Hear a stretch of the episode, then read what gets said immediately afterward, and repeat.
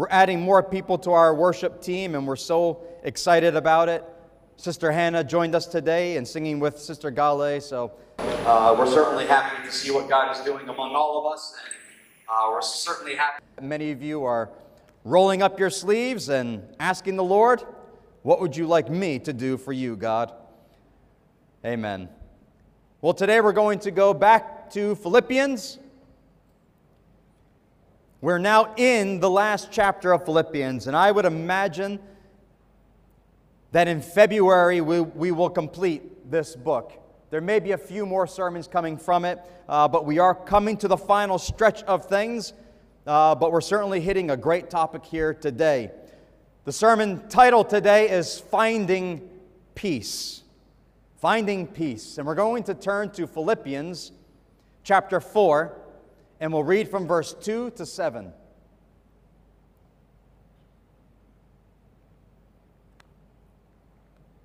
All right, and if you have found that, can we all stand together as I read this today?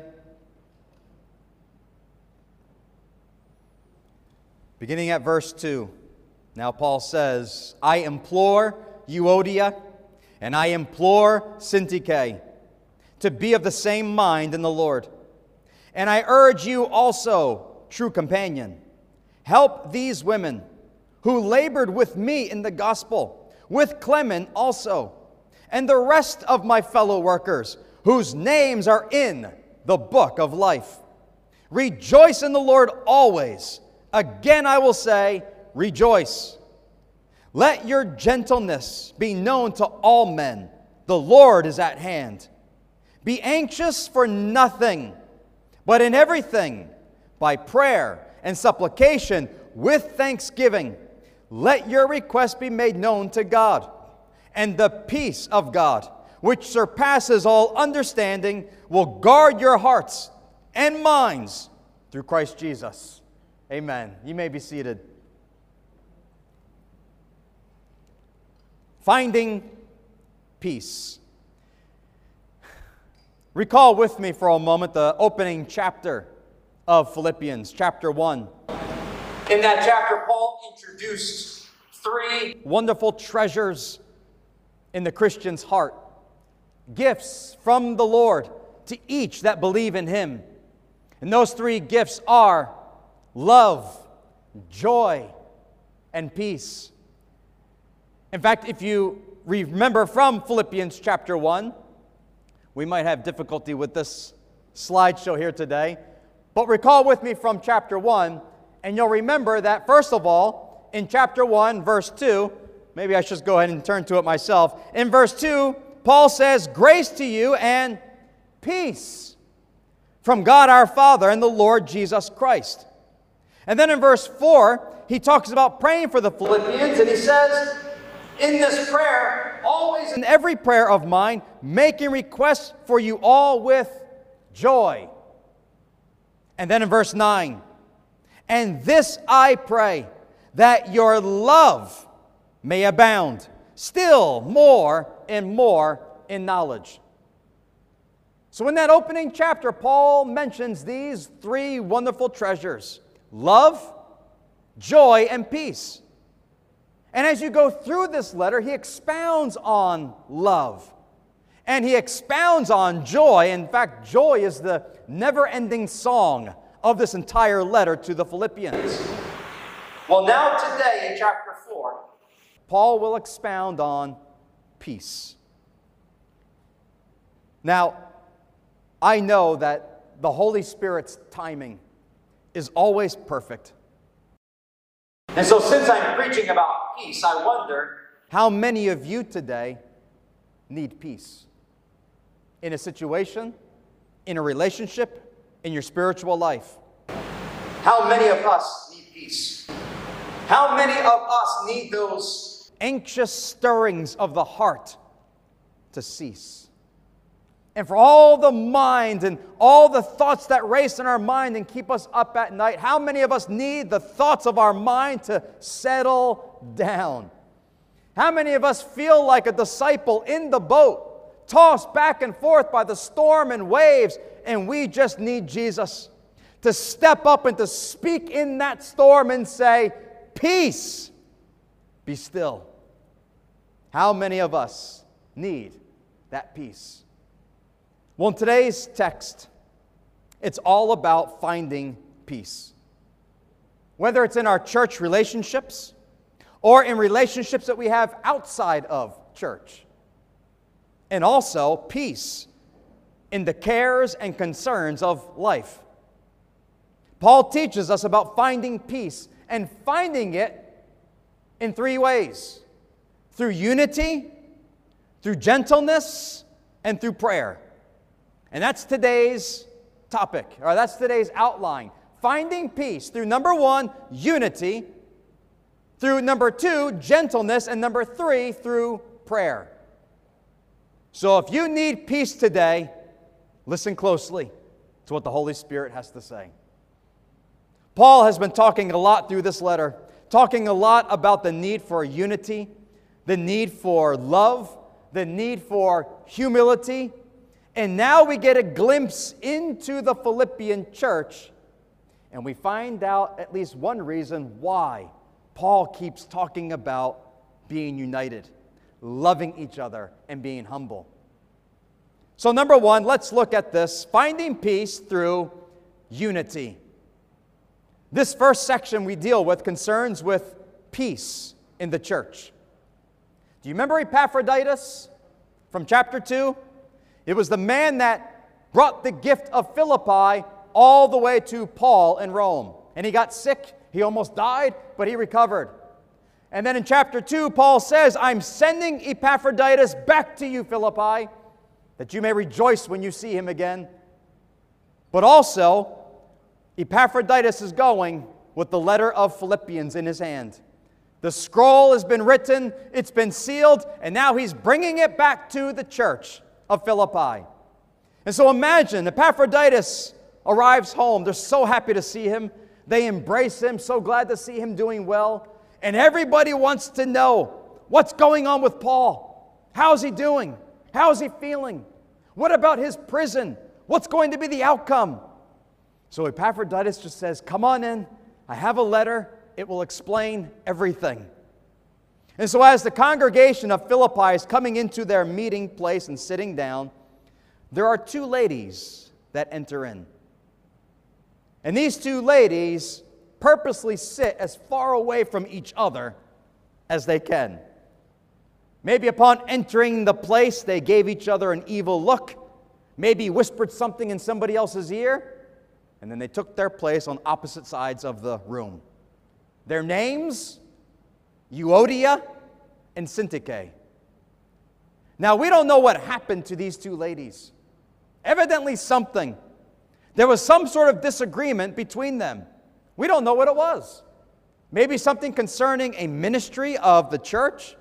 Maybe in concerning what we're going to do to take care of Paul. Who are we going to send? What are we going to send? It may have been what color drapes should we put on the windows of our sanctuary? How many seats should we set up for the sanctuary, the church service? Whatever it was, these two ladies had a disagreement. And it didn't remain a disagreement, it became a division that got worse.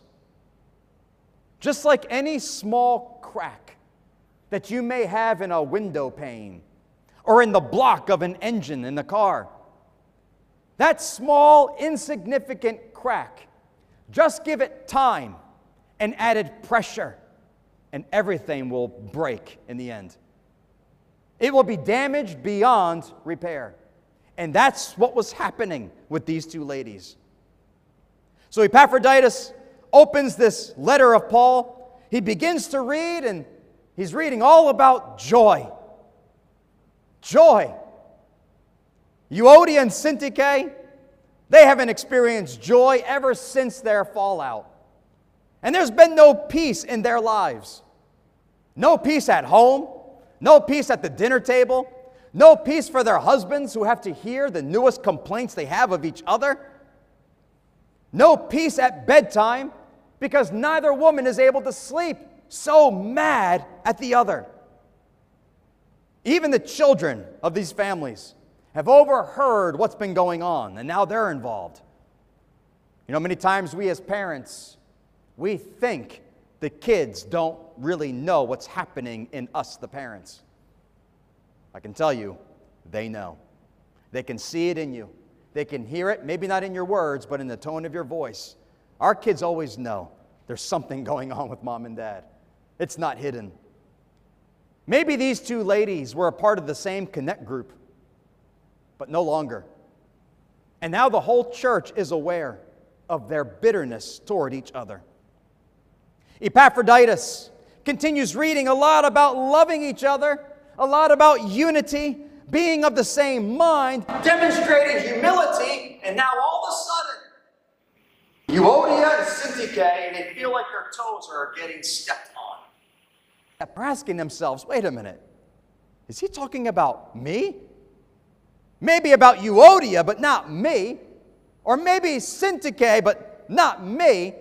Did Epaphroditus go to Paul and blabble and, and tattletale on what's going on with us? What's happening here? You ever felt like that? In fact, I know you have. Some of you have.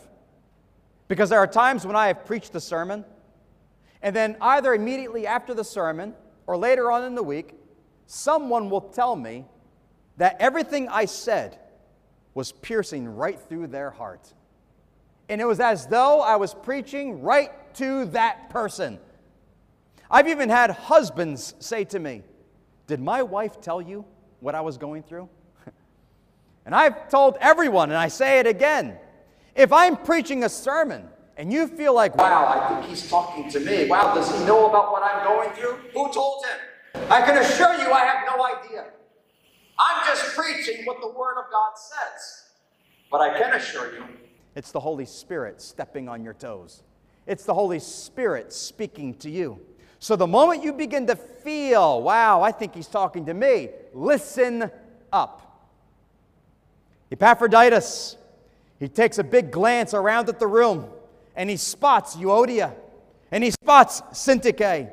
He sees the smoke coming out of their ears so he takes a deep breath and he reads the following I implore Euodia and I implore Syntyche to be of the same mind in the Lord. Unite yourselves in the name of the Lord, in honor of the Lord. Oh, and now everybody's eyes are on these two ladies. And if these two ladies could just melt into the floor and hide, they would. You can imagine blushed faces. Maybe Euodia's lips are beginning to quiver. Maybe Syntyche is allowing some tears to streaming out of her eyes. It's an embarrassing moment. But Paul so wonderfully softens the blow and reminds them to be of the same mind in the Lord. And oh, how these two need the Lord. And the Lord is always ready to help in time of need. What Paul is doing is trying to get these two ladies to think about the Lord. Because when two individuals in the church are focused on the one same Lord and Savior, there will be unity and peace between them. But the moment one of them or both of them begin looking somewhere else, and care more about their own ambitions, about what they want to do, about what they want to accomplish. Their eyes are no longer on Jesus, and that will bring out division. So Paul says, I implore you both, be of the same mind in the Lord. Be united in the one purpose of life and the one purpose of the church to glorify God. Not to glorify Euodia or Syntyche, but God. And he also says, this is interesting, I urge you also, true companion, help these women. Now, when he says that, that I urge you, he's not talking about the group of Philippians. This is a single person he's talking about. We don't know who it is. But he calls them true companion. Who is that? Some people believe that it may be Epaphroditus. As a pastor of the church, Paul is speaking to him to take on the responsibility of bringing these two ladies back together again. Others believe it's a someone else, someone else in the church that perhaps has the ministry of reconciliation. And yet others believe true companion may actually be one of the companions of one of these ladies, meaning their husband. Whoever he's talking to, the point is there must be peacemakers in the church. Peacemakers. Whether it's the pastor, a brother or sister in Christ, or a husband or wife, there must be someone to bring those people together to facilitate a time of forgiveness and healing for one another. As a pastor, it is wrong to turn a blind eye to a brother and sister or anyone who may be going through a hurt in the church or who may be having a disagreement that's leading to argument. It would be wrong for the pastor to just look away and ignore it. It is never okay to just stand by and watch these things happen. You might say, yeah, but it's just a little argument between two people. Remember what happens to cracks in time and with pressure. It gets worse. And maybe he's talking to one of the husbands, or maybe the only husband of these two. Husbands, it is never okay to ignore your wife's hurts and her pains and her sufferings. It's never okay to turn your blind eye to a wife who may, have, may be at fault with something. Maybe she made a mistake. Husband, be a husband and lead your wife to Christ to find healing and forgiveness. We are to be peacemakers. Jesus said, Blessed are the peacemakers. Paul also says about these two ladies, they labored with me in the gospel. Oh, there was a time when these two, they worked together and they worked well because they had one thing in common the gospel of Jesus Christ. Whatever we can do, Paul, whatever we can do for you or for the advancement of the gospel, we're here for you to work together. And they did it so well. And now he's asking them, along with this man, Clement, Remember how well you once worked together when you had a single goal in mind. He also says to them, wonderfully, Your names are in the book of life. Remember that, church. Your names are written in the book of life. So you didn't get your way, Euodia. At least your name is written in the Lamb's book of life. And so your ideas weren't appreciated, Syntyche. You felt left out. You felt like you were ignored. But your name is written in the book of life. Thank the Lord you weren't left out of that. You weren't ignored. You were saved by the same Savior and Lord that so graciously saved Euodia. Perhaps there's nothing more unifying than this truth. Brothers and sisters, our names are written in the book of life. Not our works, because that's not what saved us. We trusted in Jesus, and the name Arnold has been written by Jesus. And the name Nanik has been written by Jesus. What a glorious, wonderful thought. And that should unite all of us. We are all saved by the one Savior and Lord. Oh, ladies, you've done so many great works for the Lord, but nothing compares, Euodia and Syntyche. Nothing compares to the fact that your names are in the book of life. Do you remember the story of Jesus sending out many disciples, 70 of them, two by two? And he told them to go out through the cities and preach the gospel of the kingdom of God. and to minister to people, pray for people. They would heal and deliver people from demonic possessions, all kinds of things. And they went out and did, did as Jesus commanded them. And then they all came back so excited, filled with joy. They said, Jesus, even the demons are subject to us in your name. And do you know what Jesus said in return?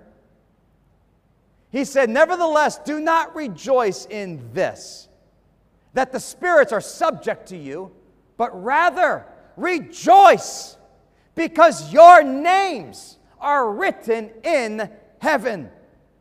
And so, no wonder why Paul's very next words are Rejoice in the Lord always. And I will say it again rejoice. If only we, the people of God, could learn to rejoice in Christ, to rejoice that we are saved, to rejoice that our names are written in His book, to rejoice that we have everlasting life. In that rejoicing itself, it would unite us under the one Savior and Lord, Jesus Christ. Unity in our focus on Jesus unity in the fact that we are all in the book of life, unity in rejoicing, and through it all, we find peace in the body of Christ. Amen. Amen. Secondly, Paul speaks of gentleness. This is now the second section, and this topic now concerns peace outside of church.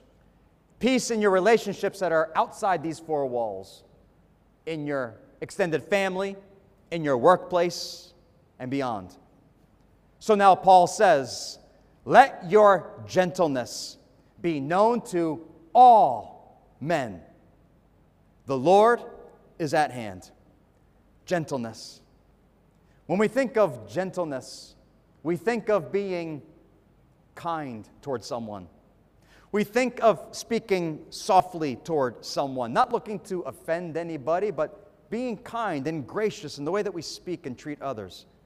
Being gentle, soft to the touch.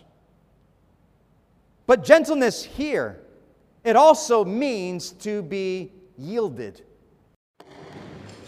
That's okay. It means yieldedness. Praise God, I have a big voice. It means yieldedness. Therefore, we are to yield to one another. We are to give others the right of way in life. What does that look like to yield? Simple things.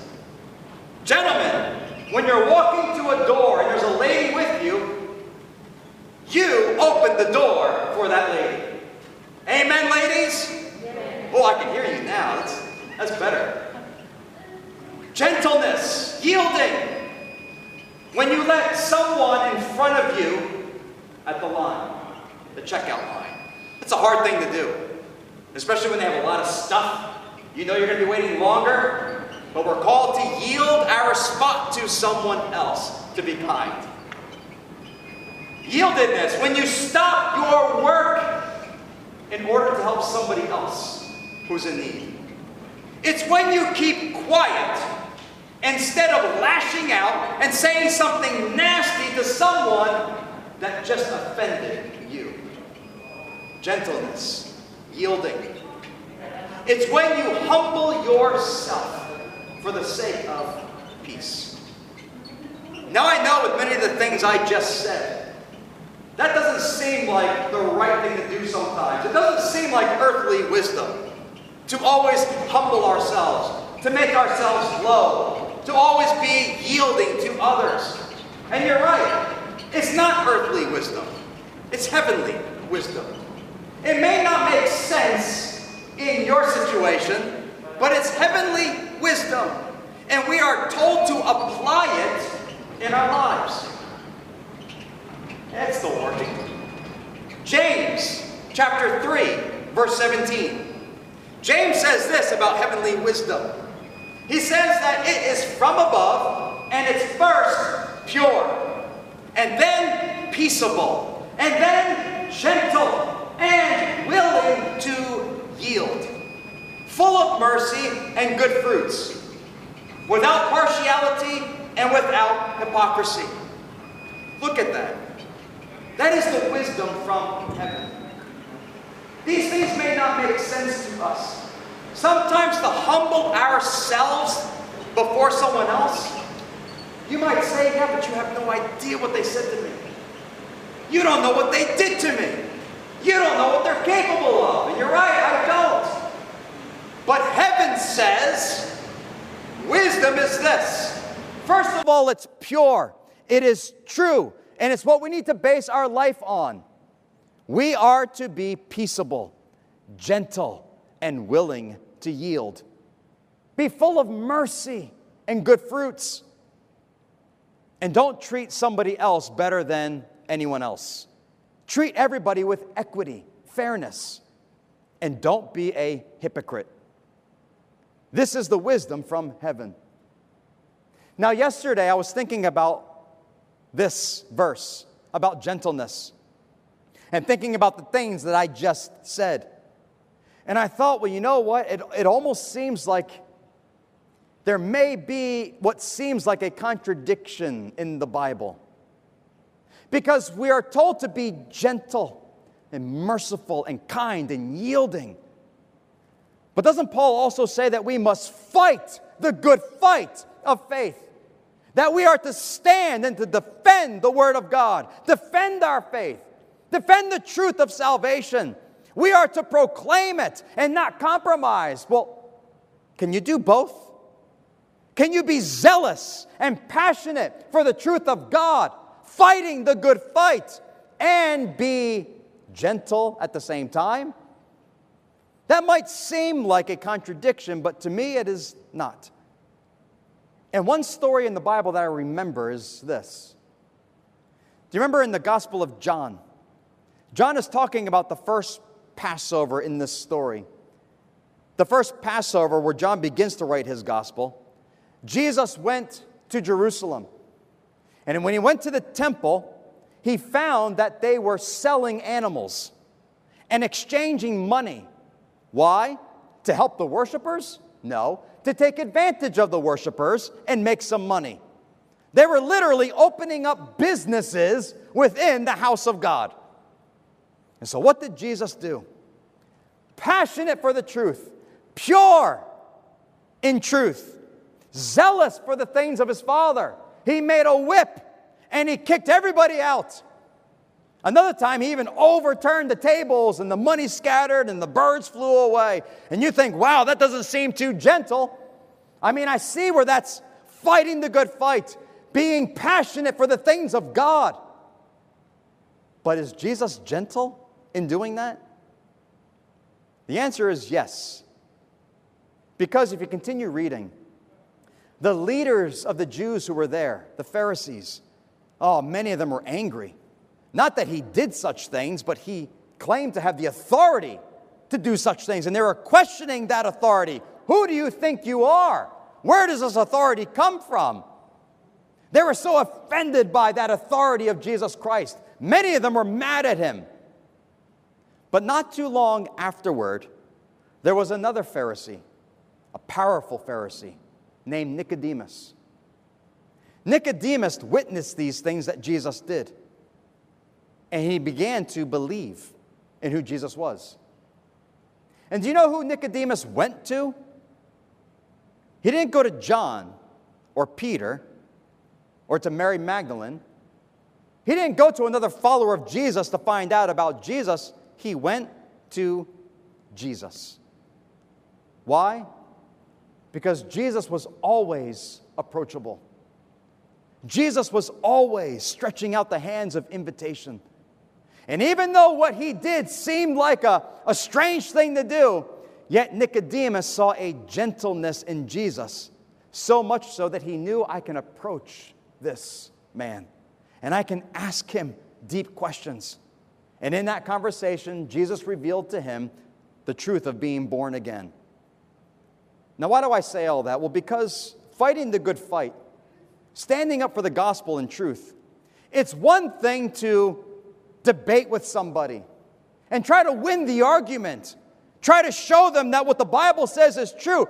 And it's one thing if you win the argument, and maybe even that person will feel a bit convicted that, wow, that is the truth. But if you come across as arrogant, hurtful, rude, disrespectful, not gentle and unyielding, do you think that person will come to you and ask you, Help me receive Jesus? Probably not. They may look elsewhere or find nobody to talk to. We must be zealous for the things of God, fight the good fight, but always do it with gentleness and mercy and care and love. That way, hopefully, the day that that person wants to have that truth in them, they will come to you because you, like Christ, are approachable. Amen? That may be a side thought to today's sermon, but maybe something to remember. We can be zealous for God, and we must always speak the truth, but it's always in love and in mercy and in compassion. Amen? And always remember the people that you're talking to, you were once them, and you needed somebody to show you Christ. So do likewise. Paul says, Let your gentleness be known to all men. The Lord is at hand. What does that mean? The Lord is at hand. It could mean talking about time or talking about place. If it's talking about time, Paul is saying once again, the Lord is coming soon, very soon. Just like last week, we need to be mindful of that truth and be gentle, knowing that Jesus is coming back soon. But Paul may also be talking about place. In other words, wherever you go, whatever you do, whoever you're with, Jesus is with you. Be gentle and remember the Lord is at your side and He watches over you. He's there to guide and to comfort, He's there to speak through you He's there to allow your hands to be His hands and your mouth to be His mouth. Either way, we are to be gentle until the Lord returns. How awful would it be if Jesus returned and He raptures us out while we are in the middle of bitterness toward another Christian or another person? We're in the middle of an argument with somebody else. I don't want to be found in that way. And it's also important for us to remember the Lord is always with us. We are gentle for the Lord's sake. And if you do it for the Lord, I can promise you it will give you joy to do so. Last, number three, we find peace through prayer. This third and last section talks about peace that we find in life as we look to God. Paul says, Wonderful verses. Be anxious for nothing. But in everything, by prayer and supplication with thanksgiving, let your requests be made known to God. Be anxious for nothing. Anxious means you're worried about so many things. All the cares and concerns of life, they often weigh you down. And the more they weigh you down, anxiety can actually stop you right where you are and you just can't seem to push on or press on ahead because you're worried about something, you're fearful of something. How many of you know what anxiety is like? I do. Anybody else? Or are you going to leave me by myself? Amen. We all probably know what anxiety is like from time to time. But Paul says, just as Jesus taught us in the Sermon on the Mount, do not worry. Jesus' message was don't worry because your Father in heaven, He loves you. And if He takes care of the birds and of the flowers, how much more valuable are you in His eyes? God will take care of you. Don't be anxious and worried. When we are worried about something, Paul tells us what we should do in everything Pray. Give God our supplications and give thanks. By prayer, that means talk to God. In your time of need, go and talk to God. You see how Paul says, let your requests be made known to God? Do you think God already knows your needs before you come to Him? Course He does. Of course He does. He knew all about it before you knew about it. So why do we have to go to God and pray? Can't He just do something? He wants us to come to Him so that we will learn to trust in Him, that He will always be first in our mind when we are in need. Run to God. Run to God. Go tell God about it. There's nothing too small or too great for God to hear. He wants to hear everything going on in your life. So he says, Come in and tell me all about it. There was a man who was a politician, and so he and his wife were well known in the city, and they often had big gathering events at their home. They loved to entertain people. And they had a little boy, a, a son, and every guest that would come into the house, the son didn't know any of them, but these strangers would come in, they'd greet the little boy, and they would press some coins into his hand as they shook it. Or they pressed a dollar into his hand as they shook it. And over time, as you can imagine, he built up a nice little piggy bank, a money box in his room that he would empty his pockets into every time his parents had these gatherings. And on one such evening, guests came in, pressing those coins into his hands, putting them in his pockets. And then one man came in and sort of just looked at the boy and kept on going. Well, evidently, this man didn't know the, the tradition here about giving money. So the little boy went up to his room and got his money box. And he came down and stood in front of the man and shook the money box. And the man said, Oh, I've got something for you. And he took out a coin and gave it to the boy. Well, with that, the father saw it. And the father went to his son and pulled him to the side, and he said, Son, you are never to ask anything from a stranger. Whatever you need, you come to me. I will never cast you out because I am your dad. And how true is that for us? We may be so quick to run to some people or ask for something from others. God says, Don't do that. I'm your father. I'm your dad. I don't cast you aside. I don't make you feel horrible about your request. Tell me about it. Show that you trust in me. And so, in our anxieties and worries in life, the first thing we do is we go to God and tell Him all about it. And then we offer up supplication. That's a little different than prayer. Supplication is when we, we begin to express our needs and we make our requests.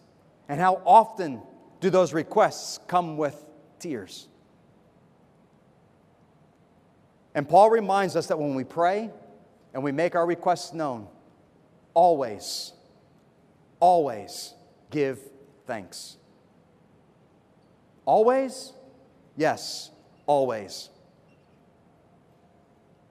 God, my child is sick, and my child needs your healing. And oh, how I thank you for my child. And oh, how I thank you that you love my child. Oh, I thank you that you are a father to this child. And you love my child even more than I do. Praise you, God. I praise you.